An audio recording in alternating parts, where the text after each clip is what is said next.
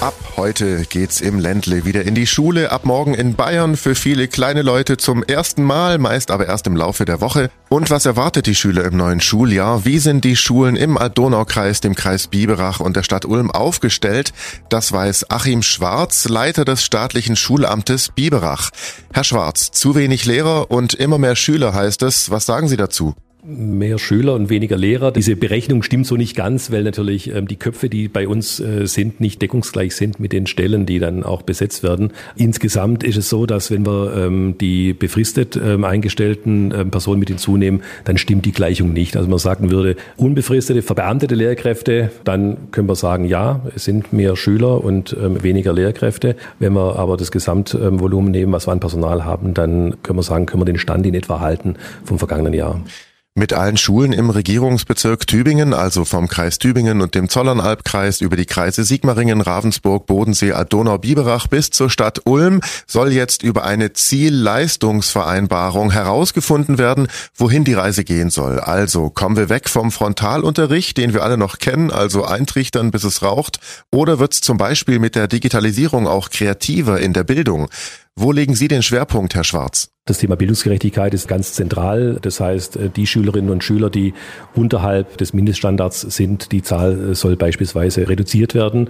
Und deswegen werden sich die Gespräche zur Vereinbarung der Zielleistungsvereinbarung ähm, schwerpunktmäßig vor allem um, um, den Unterricht drehen. Also man möchte schon in den Kern von Schule rein und ähm, dort schauen, wo kann es ähm, Verbesserungen geben und wo bedarf es dieser Verbesserungen und dafür sind die Daten natürlich ähm, essentiell. Also es gibt auf jeden Fall genug Schüler, aber zu wenig Lehrer und am Unterricht soll sich auch was ändern. Für den Unterricht braucht es aber eben wieder mehr Lehrer. Klaus Tapeser, Tübinger Regierungspräsident, wie sehen Sie das mit dem Lehrermangel? Wir betrachten in der Lehrkräfteversorgung nicht nur die klassische ausgebildete Lehrerin, den klassisch ausgebildeten Lehrer, sondern auch die Menschen, die wir gewinnen konnten, die keine grundständige Lehrerausbildung haben, die aber Interesse am Unterrichten haben. Also wir versuchen an allen Hebeln zu ziehen, damit wir ausreichend Lehrkräfte haben, so dass wir sagen können, wir sind ganz gut weggekommen, deutlich besser als befürchtet.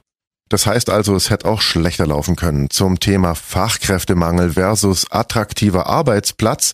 Viele Lehrer, die brechen ja bei der Mehrarbeit ein, die sie außerhalb des Unterrichts noch zusätzlich machen. Da wird eine 100% Stelle schnell zur 150% Stelle und mehr. Was sagen Sie dazu, Herr Tapeser? Der Lehrkräfteberuf war noch nie ein einfacher Beruf.